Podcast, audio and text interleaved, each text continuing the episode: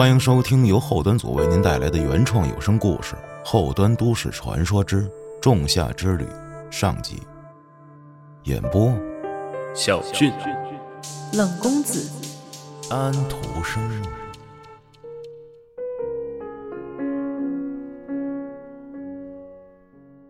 大家好，我是后端组老十一。六月份的时候啊，我的一个朋友有演出，邀请我去看看。我在去之前想给他订个花篮儿，从网上搜到一个花店，觉得款式还不错，于是驱车前往。那花店的名字叫 Narcissus，音译为纳西索斯。那天的天气十分闷热，就光下车进门这几步路，已经让人觉得皮肤有些黏腻。我看着店面绿底白字的招牌，想起来，Narcissus 应该是希腊神话中水仙花神的名字吧。这店主多少有点自恋哈，这样想着，我走进了这家花店。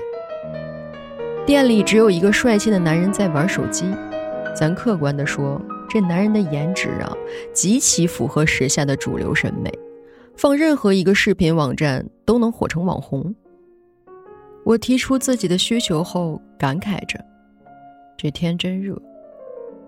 他点点头，一边给我翻着平板中商用花篮的款式，一边说：“仲夏嘛，万物皆生，也该热了。”等我选好了款式，男人取来花材以及材料包，手底下利落的忙活着，空气中有一些沉闷。他突然说：“有个发生在仲夏的故事，你感兴趣吗？”等待的时间本就没什么事情，我自然同意。男人开始给我讲述了这个叫“仲夏之旅”的故事。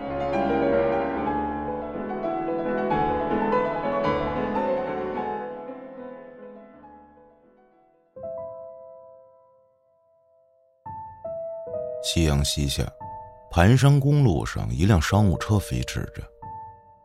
严梦东已经开了四个多小时的车。说不累是不可能的，但他除了扭动、舒展下僵硬的脖子以外，并没有太多的动作，只是偶尔用余光从后视镜中观察车内五位乘客的神色。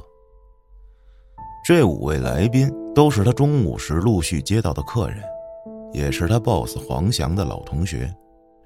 因为黄翔的结婚日期定于一周后，所以他组织几位老同学来一次为期三天的度假。作为最后的单身聚会，坐在副驾的男人叫陈觉，他五官周正，身形挺拔，自带一股书卷气，目测年龄二十八九岁，和黄翔那种身份证三十五却因为一身肥油而看起来像早就知天命的油腻感完全不同。陈觉自从上车后，就一副困倦不堪的模样。跟多年未见的几个同学打完招呼后，便一直靠在椅背上假寐。只是那紧闭着的眼皮下眼球乱转，他并没有睡着。其实这几个人刚见面的时候都热情洋溢的互相寒暄，把什么“你变了，更成熟稳重了”“你一点都没变，还是以前的模样”等等寒暄通用词都说了一遍。随着车程的增加。几个人就像把虚假客套的热情都用光了一样，要么假装睡觉，要么举着手机一言不发。坐在严梦东斜后方的女人叫青衣，她长得精致漂亮，身段曼妙妖冶，但偏偏表情总带着一种无辜感，仿佛一只时刻容易受惊的小兔。在许久的沉默后，她撩了下乌黑丰盈的头发，有些沉不住的放下手机。询问着：“小严，你们黄总今天确定不来了吗？”初见时，严梦东已经自我介绍过，他比这帮人小三岁。青衣的问话十分温柔，说话的时候身子微微前倾，靠近严梦东的驾驶位，让这个单身小伙子仿佛闻见了一丝若有若无的香气，瞬间连带着脸颊和耳朵一下就红了起来。青衣自然是把这一幕看在眼里，他对这种场景早就习以为常，只是微微抿嘴笑了笑，并没有点破，等着他的回答。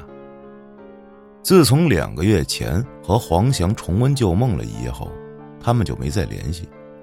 这次聚会来的突然，青衣摸不准黄翔葫芦里卖的什么药。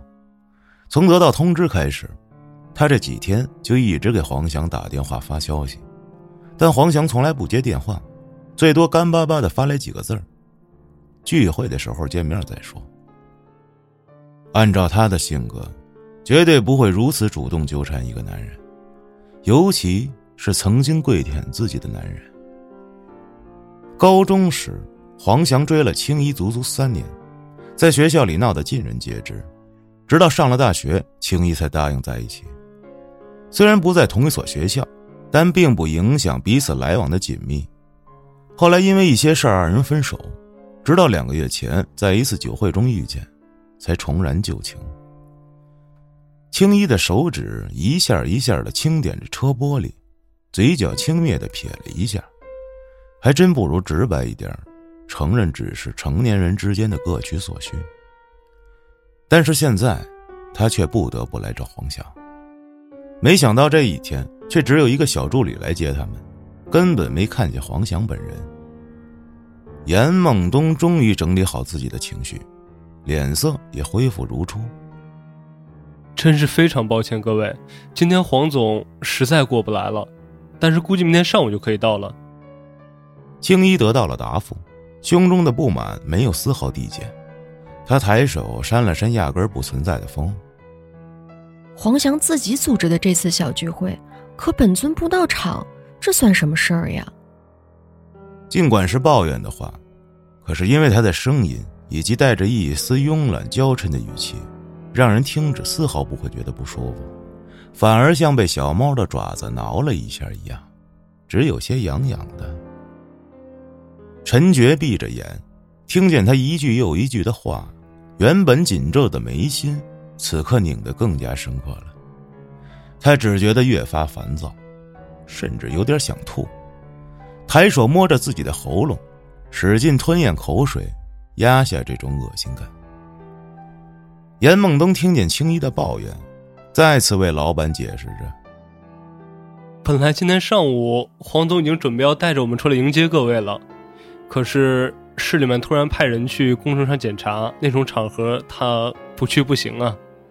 而且您几位也知道，现在生意确实不好做，不光是大环境不好，就连各种检查审查的条条框框特别多。”而且那些官面上的人，咱得供着吗？不是，也是实在没有办法的事情。不过各位放心，今天由我负责来招待好各位。明天上午黄总一早就回来了。和青衣并排坐着的女人是孙密，她和青衣明显是两个类型的女人。青衣从头到脚，从打扮到说话，都是精致漂亮、娇娇柔柔的。而孙蜜则是化着浓艳的欧美妆，穿着露腰的短 T 恤，阔腿裤，戴着一顶鸭舌帽，一副酷酷的模样。他原本一直举着手机打游戏，听见他们的对话，抬头瞥了一眼，涂着棕红色的嘴唇，似笑非笑的咧开。哎，要我说呀，等明儿黄翔来了，必须让他给我们青衣大美女道歉赔罪哈。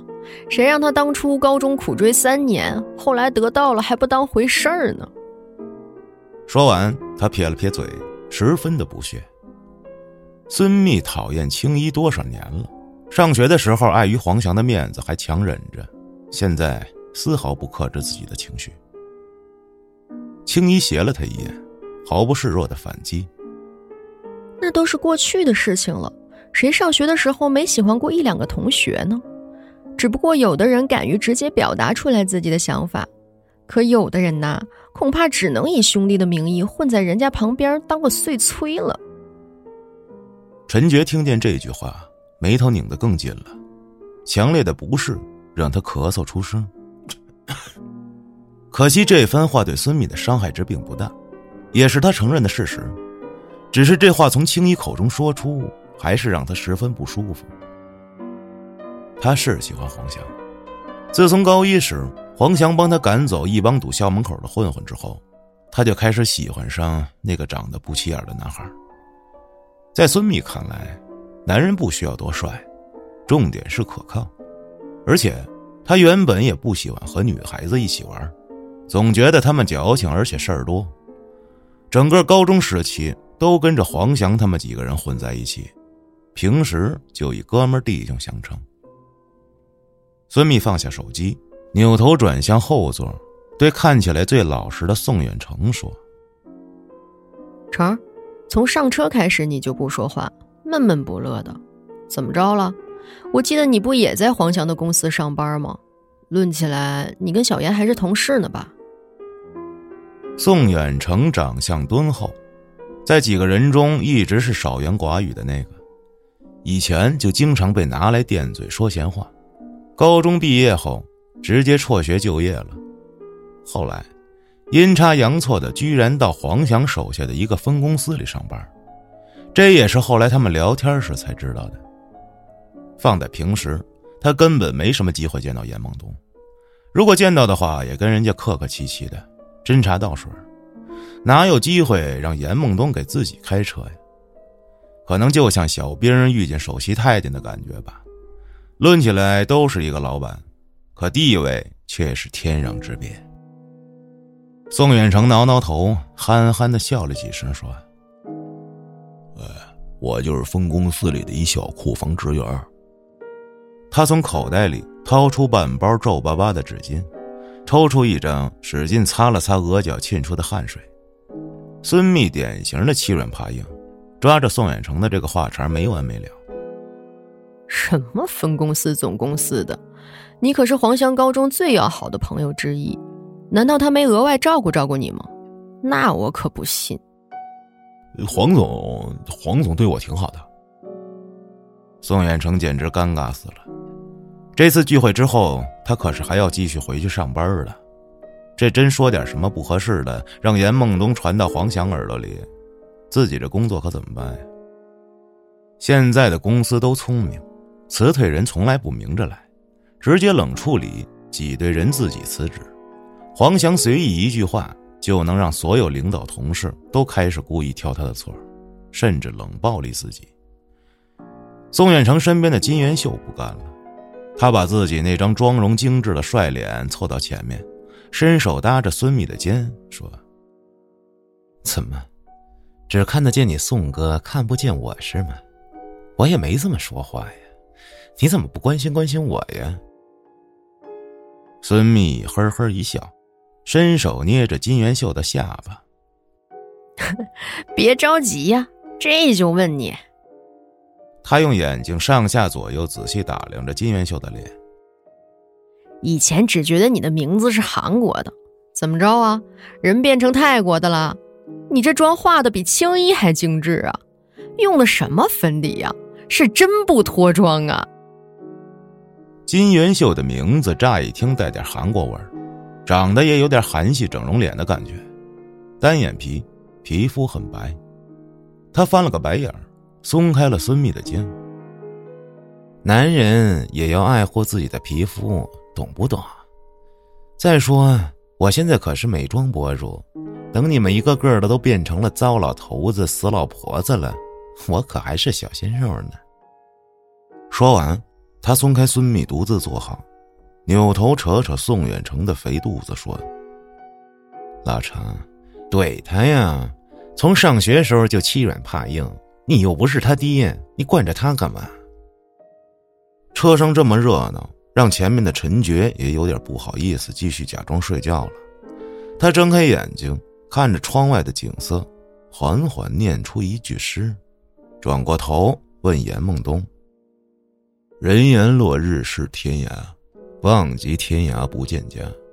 小严，之前黄翔也没说清楚，咱们这目的地具体是哪儿啊？自从高中毕业后，这么多年过去，几个老朋友中，属黄翔发展的最好。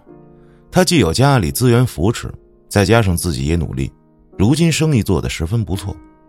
其他人也各有自己的规划打算，都为了生活奔波忙碌着。因此，他们虽然一直有联系，却没能正式聚会过。这次黄翔组织聚会的时间很突然，而且强烈要求每个人都到场。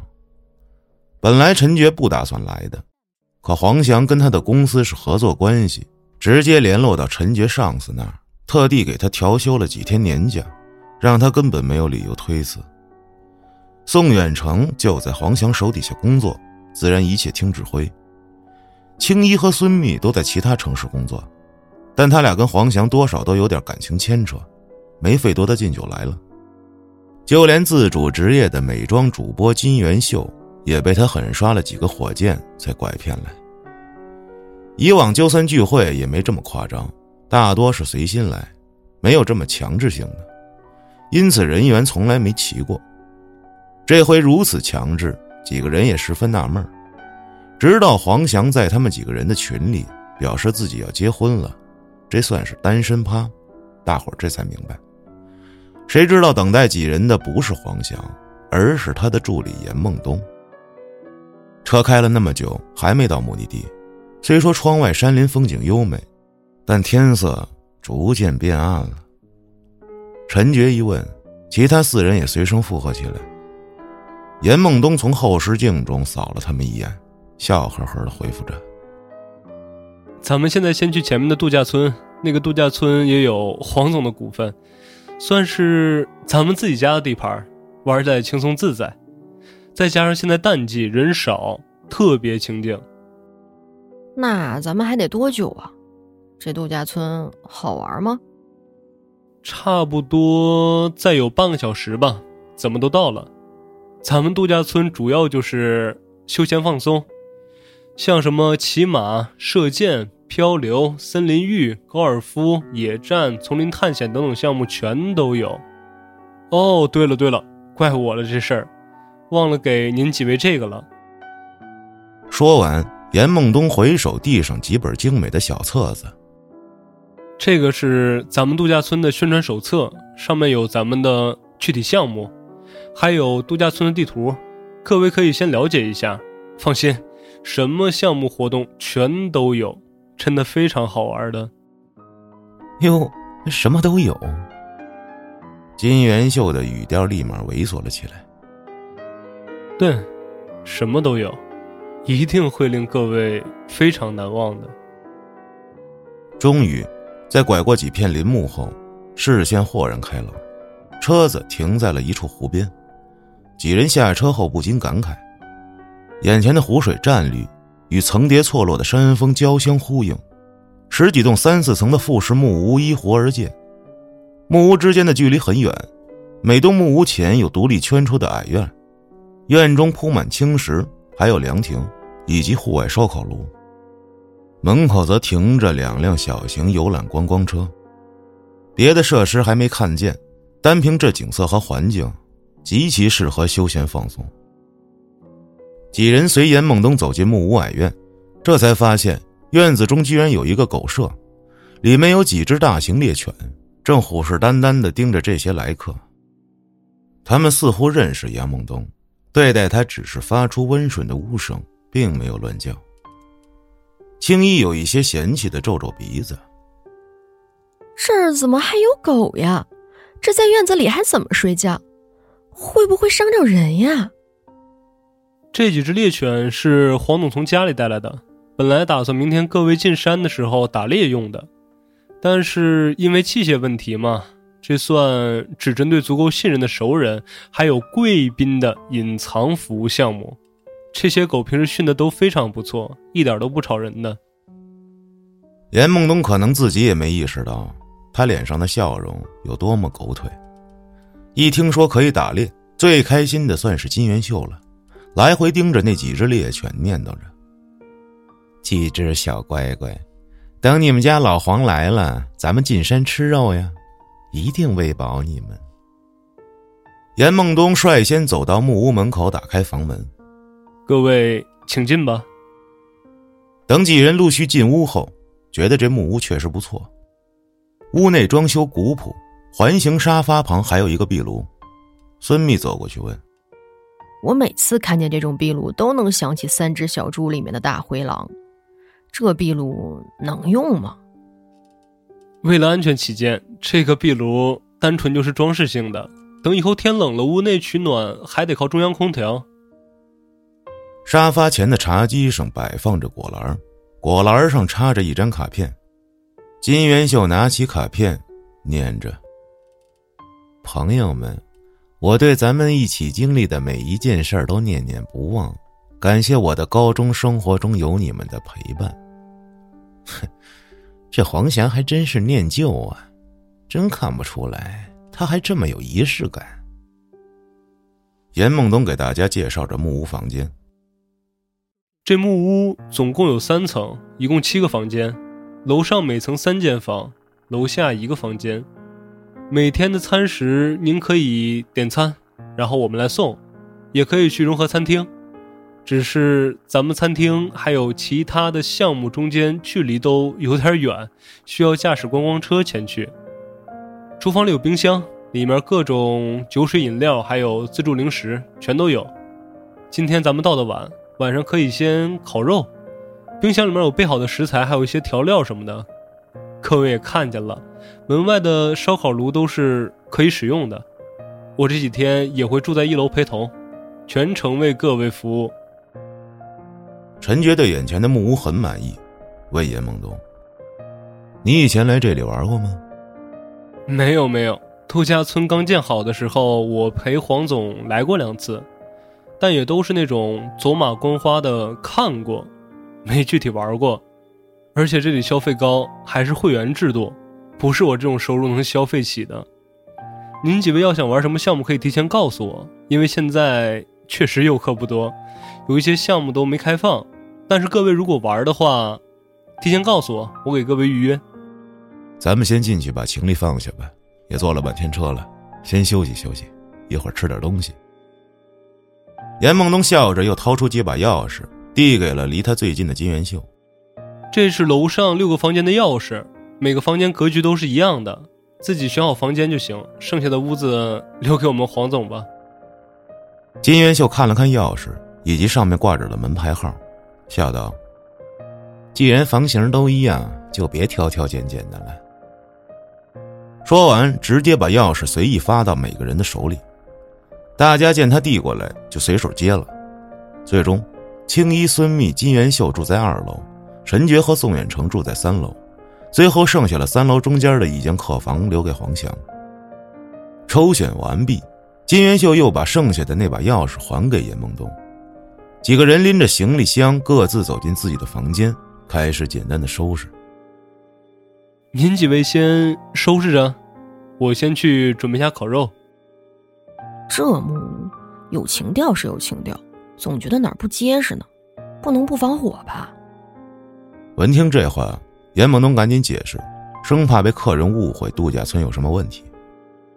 这个您放心，度假村的所有木屋只是在外层包裹着一层防腐木质作为装饰的，里面还都是钢筋水泥的，和咱们市面上普通的别墅构造区别不大，但是在安全性上是非常可靠的。哼。我就随口一说，你别介意。金元秀有些洁癖，住酒店的毛病特别多。他一进屋还什么都没碰呢，就先打开自己的行李箱，从里面翻出来旅行专用的一次性床单、被罩、枕套和拖鞋。他刚掀开被子，只见在被子下面床的正中间，当当正正的摆着一张塔罗牌。金元秀认识塔罗牌，但并不熟。仅限于知道这东西是西方用来占卜的一种纸牌，说白了也就是算命工具。他拿起那张牌，上面画着三个人高举着三只金色的酒杯，酒杯举过头顶，好像在欢呼雀跃着什么。牌上还写着三个字儿：“圣杯三。”他又翻了翻其他地方，没有找到其他塔罗牌。一张纸牌并没有什么，但是。在一个陌生的度假村，陌生的床上，出现这么一张牌，显然不是正常情况。想到这儿，金元秀举着那只牌跑到隔壁孙密的房间，敲起了房门。孙密正在挂衣服，他在想明天见到黄翔的话，自己该是什么状态？是真心祝福他新婚快乐，还是和其他人一样起哄开玩笑呢？好像哪种都不是自己真的想表达的。想到这儿，忍不住的有些气闷。见金元秀来访，有些惊讶。怎么了？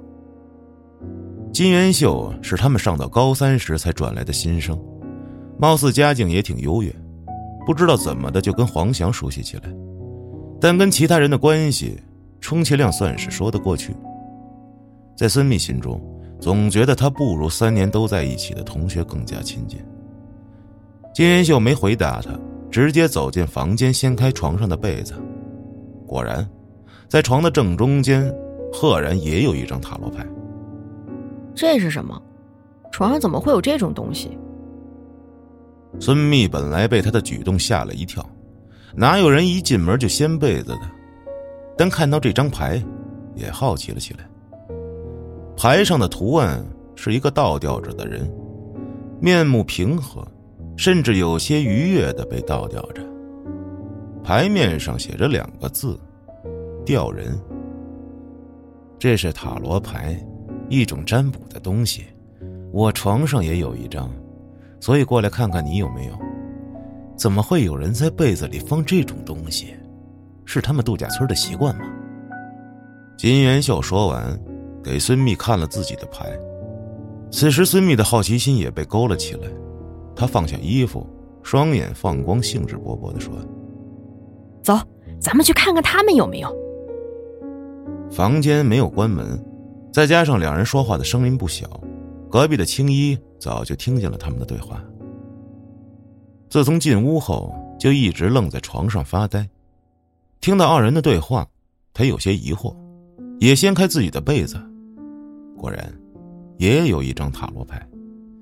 可在看清楚那张牌面后，青衣连忙捂住了自己的嘴巴。此时恰好孙密和金元秀进来。见青衣床上放着那张牌，牌面十分可怖。一个恶魔居中蹲在石墩上，石墩旁铁链拴着两个赤裸的男女，牌上写着“魔鬼”。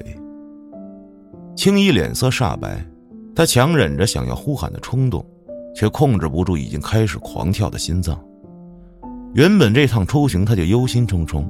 看见这么不吉利的东西，更让他觉得会有不好的事情发生。孙密本来只是觉得好玩，此刻也不由得开始抱怨：“这什么度假村呢？怎么还有这种欢迎仪式的？”他的嗓门不小，引来了楼上楼下的注意。很快，陈觉、宋远成以及正在忙活烤肉的严梦东都来到二楼。在得知事情后，众人纷纷赶回自己房间。都发现了一张塔罗牌。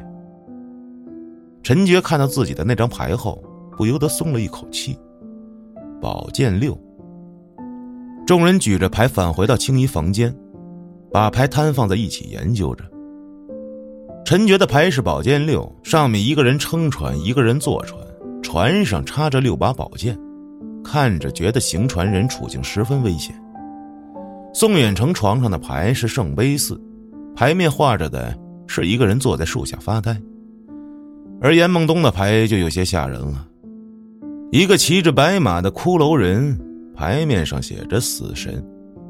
换成任何人出门旅游，看见这几个图案都会觉得不吉利，尤其是拿着魔鬼牌的青衣以及拿着死神牌的严梦东，他俩的脸色尤其难看。我怎么觉得这种感觉很熟悉？就是那种林中小屋啊，鬼玩人呀，那种恐怖电影的感觉。黄强，别再是跟咱们玩什么恶作剧游戏吧？陈觉瞪了金元秀一眼，坚定的表达自己的态度。这是黄翔组织的单身聚会，他能整咱们吗？咱们的交情可不只是老同学那么简单。再说，小严还是他的助理呢。这句话与其是对金元秀说，不如是陈杰的自我安慰。他在心里告诉自己，黄翔整蛊任何人也不会整他们。可尽管如此，他依旧心慌的很。最手足无措的是严梦东，一直把度假村夸得千好万好，结果一进门就出现这个事儿，赶紧安抚几个人。各位非常抱歉，真的真的特别不好意思，但是我我真没听说过度假村有这种东西。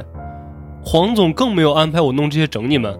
各位，各位先别着急，我打电话问问度假村的经理，这到底是怎么回事他拿出电话，正要拨打，宋远成此时开口：“他只是不喜欢给别人添麻烦，说，你先别打，不是还有一间空房子吗？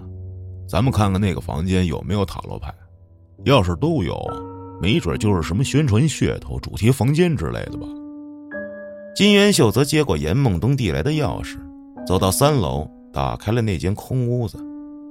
他走出来的时候，手里果真也有一张牌，牌上写着“高塔”，一座燃烧着烈火的高塔，两个人从塔上掉下来。这张看起来比死神牌以及魔鬼牌更加晦气。其他木屋也有塔罗牌吗？陈觉看着这六张牌。他并不相信什么主题房间的可能。成年人，尤其是做生意的人，最讨厌一切晦气的元素。他有些为难的问严梦东：“既然是淡季，那别的木屋是不是没住满啊？能给我们换个屋子吗？”“当然可以，而且其实别的木屋都空着呢，只不过我就拿来这一套木的钥匙了，而且前台离得远。”还都下班了，明天给各位换可以吗？实实在抱歉，我保证明天一定查清楚到底是谁放的牌。既然如此，几个人也就默认了。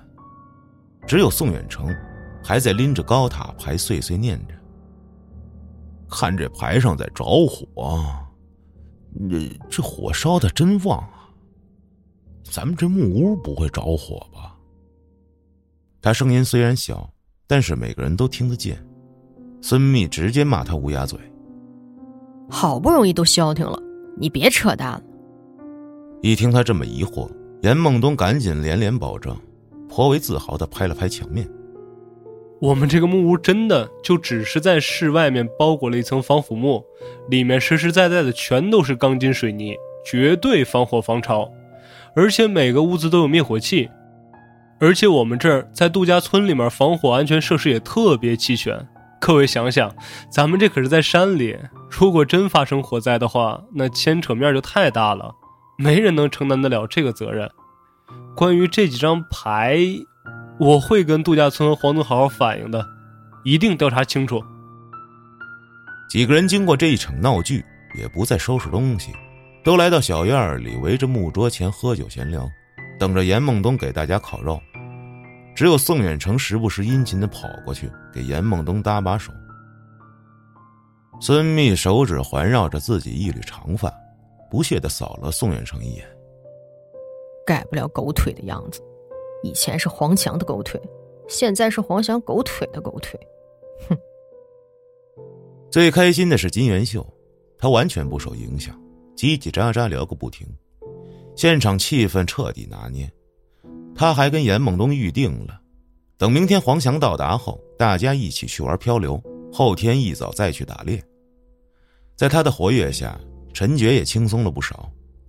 只有青衣聊天的时候盯着手机，似乎在等什么人的消息。陈觉手里一直把玩着那几张塔罗牌。金元秀见状，兴冲冲地说：“我刚在网上查了一下这些牌的含义。”有好的，也有不好的，但是这种含义也和牌摆放的方向有关系。他指着那张魔鬼牌，比如这种吓人图案的牌，哪怕再不懂，咱们也知道不好。但如果这个牌是倒着放着的话，反而是好的意思。没错，魔鬼牌正方代表被欲望诱惑而堕落之类的意思，但是倒放的话。可以理解为摆脱了欲望的诱惑，甚至是一些不好事情中得到解脱，那确实是好的意思。陈觉，你也查了？哼，我以前玩过这种东西，大学时候没少靠这些搭讪女同学、哄小学妹，给人家占卜算卦什么的。严梦东忙活完了，也坐到他们旁边，听见陈觉的话，有些惊讶。你也精通塔罗牌啊？不不不，就是当做游戏玩过一阵儿，远远谈不上精通。青衣手肘支在桌子上，歪着头，媚眼如丝的看着陈觉。没想到还有这种履历，你是什么时候玩的呀？什么时候给我们这些老同学占卜一下？陈觉的恶心感又开始了，但这次他没有逃避青衣的视线，而是盯着他的眼睛。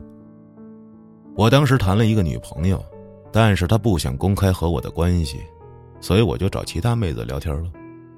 我就记得大概其的牌面意思了，这么多年不玩了，而且在我看来。这种东西就像心理游戏，怎么胡说八道，全看我对对方的了解程度。青衣脸有些红，羞愤的瞪了陈杰一眼，决定还是扯开话题。那你们都记得第一次见到这个牌的时候是正的还是倒着的吗？我已经不记得这魔鬼牌是正放还是倒放的了。我也不记得了，看见就直接拿出来了。我那个是正方的，而孙敏和严梦东显然也不记得了。金元秀觉得研究这牌真心无聊，还不如玩个游戏呢。咱们别研究这几张卡片了，等到了明天，咱们直接换屋子，没必要为了这几张牌影响了心情，更不要因为这几张卡片影响了黄翔组织的单身聚会。我元秀兄弟说的有道理，咱们琢磨也琢磨不出来什么。也许就是有人恶作剧呢，几张牌不疼不痒的，忽视吧。那玩个游戏呗，要不咱们这漫漫长夜多无聊呀？咱也那么多年没见了，难道见面的第一晚就要早早散去的睡觉吗？那咱们说好，不许玩什么恐怖游戏。我不像孙密胆子那么大，你们以前就爱玩这种游戏，我可容易做噩梦了。青衣，你可别这么看我啊！我可不喜欢你这型的。黄翔又没在这儿，你别做那出小女人的样子了。咱们几个都知道对方什么底细。你要是晚上真害怕，我陪你一起睡。他最烦的就是青衣这出陈年老绿茶的表演。青衣看着孙密，咬了咬嘴唇，没有再提出反对意见。我就是想提议玩点恐怖刺激的。解解压，释放释放。咱们都三十多岁了，天天想着的都是生活、工作、眼前的狗血。今天咱们好不容易借着黄翔组织的这次聚会出来放松，哪怕不要求诗歌田野，解解压总行吧？我都做好准备了呢。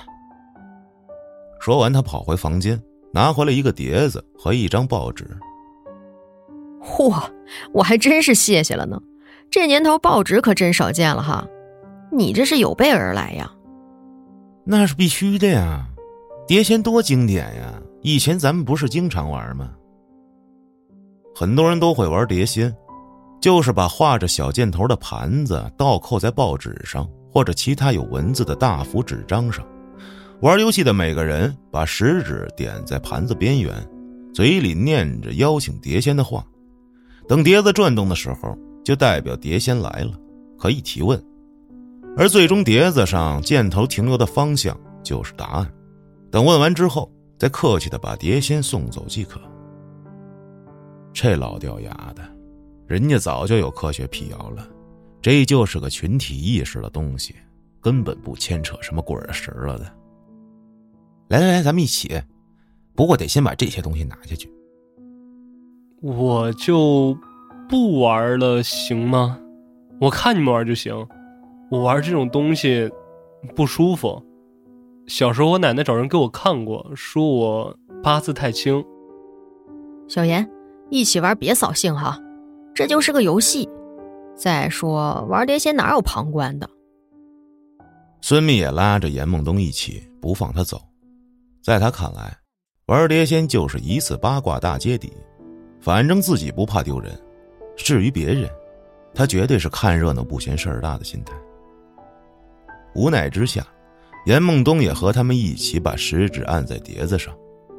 随着一次召唤后，那碟子在报纸上慢慢旋转起来。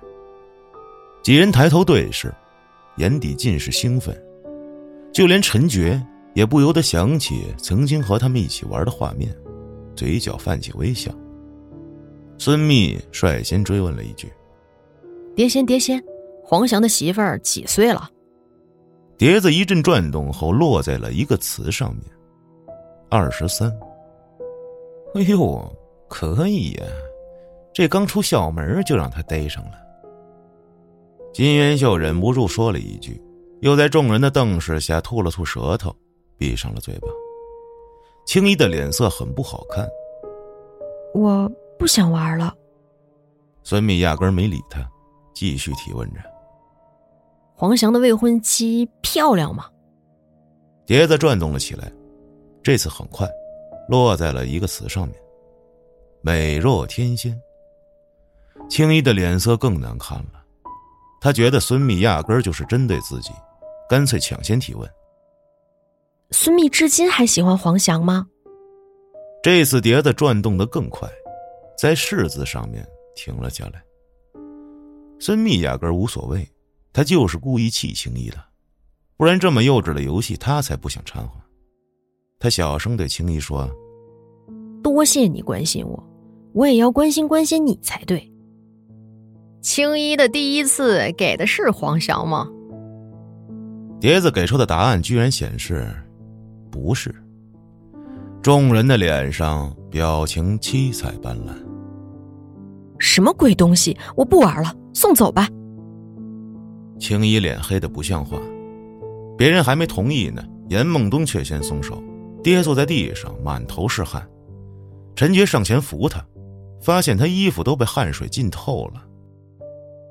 我从小八字低，真的不适合玩这种游戏，我，我实在难受的不行了。金元秀也赶紧扶住严梦东。对不起啊，我以为你那就是推脱的话，没想到你真的不舒服呀。你们都走了，可还没送碟仙呢。哎，不管怎么的，咱们也得送走啊！你快起来继续呀。可是严梦东说什么也不再碰那个碟子了，告了一声抱歉，扭头回到自己屋里。孙密开始埋怨起金元秀。虽然说人家只是黄翔的小助理，你也不能这么欺负人呀。人家都说不好受了，你看现在怎么办？我就是想找个乐子，重温一下年少啊！不然你说这大晚上的又是在山上，还能干什么呀？咱们也累了一天了。先都去吧，有什么事情明天再说。众人各自回房。宋远成是这几个人里最早成家的，刚到房间休息了一会儿，手机就响了起来。看着亮起的屏幕和循环不断的铃声，就像催命符一样。他深知，如果这次聚会不是黄翔组织，他老婆肯定不会同意自己来。在电话即将挂断的那一刻。他接通了手机。喂，喂什么喂？你到地方也不知道跟家里人说一声。你跟黄翔提那事儿了吗？他怎么说的？黄翔今天没来，说是有市里检查的，他去陪领导了，明天过来。那你别忘了提。我也得找好机会说呀，总不能跟人家一见面就开始找人家帮忙吧？你们不是老同学吗？天天我们黄总这个黄总那个，结果还给你派山旮旯里一分公司上班。电话声断断续续的，宋远成站起身，满屋子里想找一个信号相对好一点的地方，可惜他没有找到。眼看电话那头的媳妇嗓门越来越大，宋远成无奈的打开房门：“你等会儿啊，信号不好，我出去接。”正要出门。看见有人上楼，下意识的就往门里躲了一下，藏起来，只留着一条门缝。原来是青衣上来了。此时他已经换好了睡裙，看头发也是刚洗好，还冒着水汽的样子。他敲了敲陈觉的房门，走了进去。宋远成挂断电话，把手机调成静音，蹑手蹑脚走到陈觉门口，小心的听着里面的声音。有事儿吗？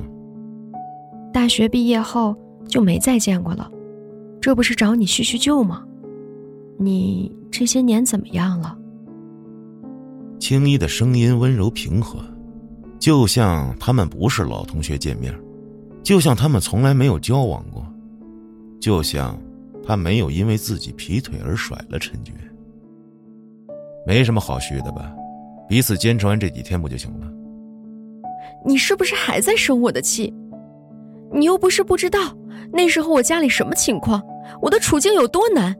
如果不是黄翔，我根本坚持不过来。你不要跟我说这些没有任何意义的话了。你和我现在只是老同学，我们和黄翔也是老同学，维持表面和谐，粉饰太平，还是可以的吧？我真的没有骗你。如果我要是跟他有点什么，早在高中的时候就有了，何必等到大学呢？等到和你在一起之后才跟他呢？宋远成心里一惊，他知道青衣和黄翔有过一段，但不知道青衣和陈觉也在一起过，心里不免有些鄙夷。兔子还不吃窝边草，你倒好，一吃吃两堆。但是所有人。包括我们共同的朋友都知道你是他的女朋友，我算什么呢？我只是你在大学期间排解寂寞的工具人吧。我真的不想再过问你和黄翔之间的事儿了，我们也回不去了，彼此祝福吧。他又开始觉得恶心反胃了，就像当初青衣跟他提出分手时候的那种感觉一样。陈觉顿了顿，说。我现在有女朋友了，什么时候的事情呀？算了，我不问了。其实我来找你，并不是想要跟你复合，只是希望你不要再恨我。还有，还有个不情之请。咱们几个老同学里，也就你能帮我说句话了。也许你说话，他还能听进去。我，我希望。宋远成正专心的听着。突然肩膀上挨了一下，一扭头，是孙密。孙密刚下去拿啤酒，回来就看见宋远成在陈觉房间门口鬼鬼祟祟的偷听，倒也没大声嚷出来，只是挑了几下眉毛，调侃着说：“不礼貌哟。”宋远成把孙密扯到一边，问他：“你知道吗？他俩以前好过。谁俩？”陈觉跟青衣呀，他们大学时候的事儿。不，不知道呀。什么时候的事儿？黄翔知道吗？那时候青衣不是跟黄翔在一起呢吗？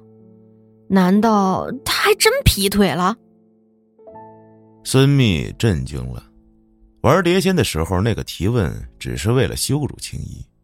他知道青衣喜欢利用美貌让男生帮自己做事。但没想到，他敢在和黄翔交往的时候劈腿陈觉。黄翔的作风，他们可都清楚的很啊。这要是被黄翔知道了，会不会杀了陈觉？就就像那谁一样？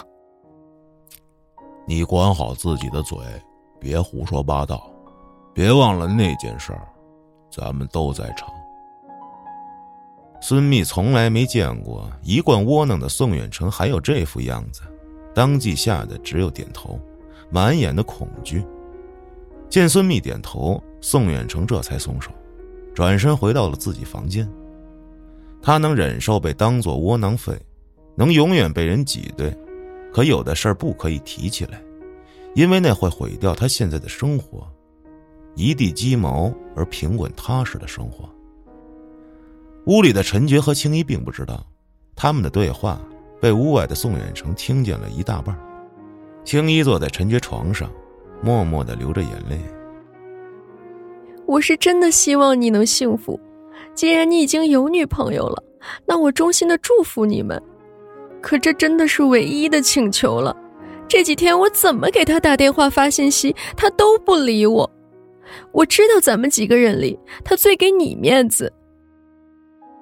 陈觉觉的脸有些热。心里暗自苦笑，那不过是上学时期黄翔用得上自己，如今步入社会，只有他们求黄翔的份儿。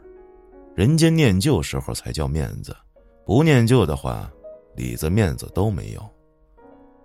他不想再跟青衣纠缠了，打开了房门。你出去吧，我就当今天你没来过。第二天一早，陈觉被一阵急促的敲门声吵醒。他揉着眼睛醒来，昨晚算是他最近这段日子里睡得最好的一次。他还有些迷糊的下床，打开门，见四位老同学焦急的站在门外，看得出来，他们慌乱的不行。陈觉，出事了，出不去了，出不去了，什么意思？字面意思呀，你是真能睡呀？我们敲了五分钟，这才听见。哼，是不是昨晚累坏了呀？陈杰赶紧下楼，走到大门处确认了，果然打不开门。众人又来到严梦东房门口，宋远成脸色惨白的从里面指了一下。我习惯早起，想问他餐厅在哪儿，想去吃早餐，但是怎么敲门也没人响应，却有一股子血腥味。陈觉点点头。他也闻见了那股血腥气，拧了几下门把手没能拧动，环视了客厅一周后没发现趁手的工具。你去把厨房的灭火器拿来，砸锁。宋远成也不废话，一路小跑过去，搬来灭火器就往门把手上砸。好在这种室内门锁的质量本身就属于防君子不防小人。不一会儿，哐当一声。门把手连同锁具掉在地上，几人冲进屋里。青衣首先抑制不住的尖叫起来，一下子抓住身边的孙密，把头藏在他的身后。这次，他真不是装出来的害怕。孙密也扭着头，惨白的脸上双眼紧闭，他同样不敢再看床上的画面。陈觉和金元秀直接傻眼了。宋远成手里还拿着灭火器，此时也呆愣住，不知作何反应。只见床上全都是血，严梦东何以躺在床上，身体僵直，面容塌陷，脖颈和腹部有明显的伤口，显然已经死了很久了。缓了好一会儿，金元秀这才大着胆子凑了上去，探了一下严梦东的鼻息。觉得自己这个行为有点傻，明显没有任何呼吸，还有什么可探的？又捏了捏严梦东的身体，完全僵硬了。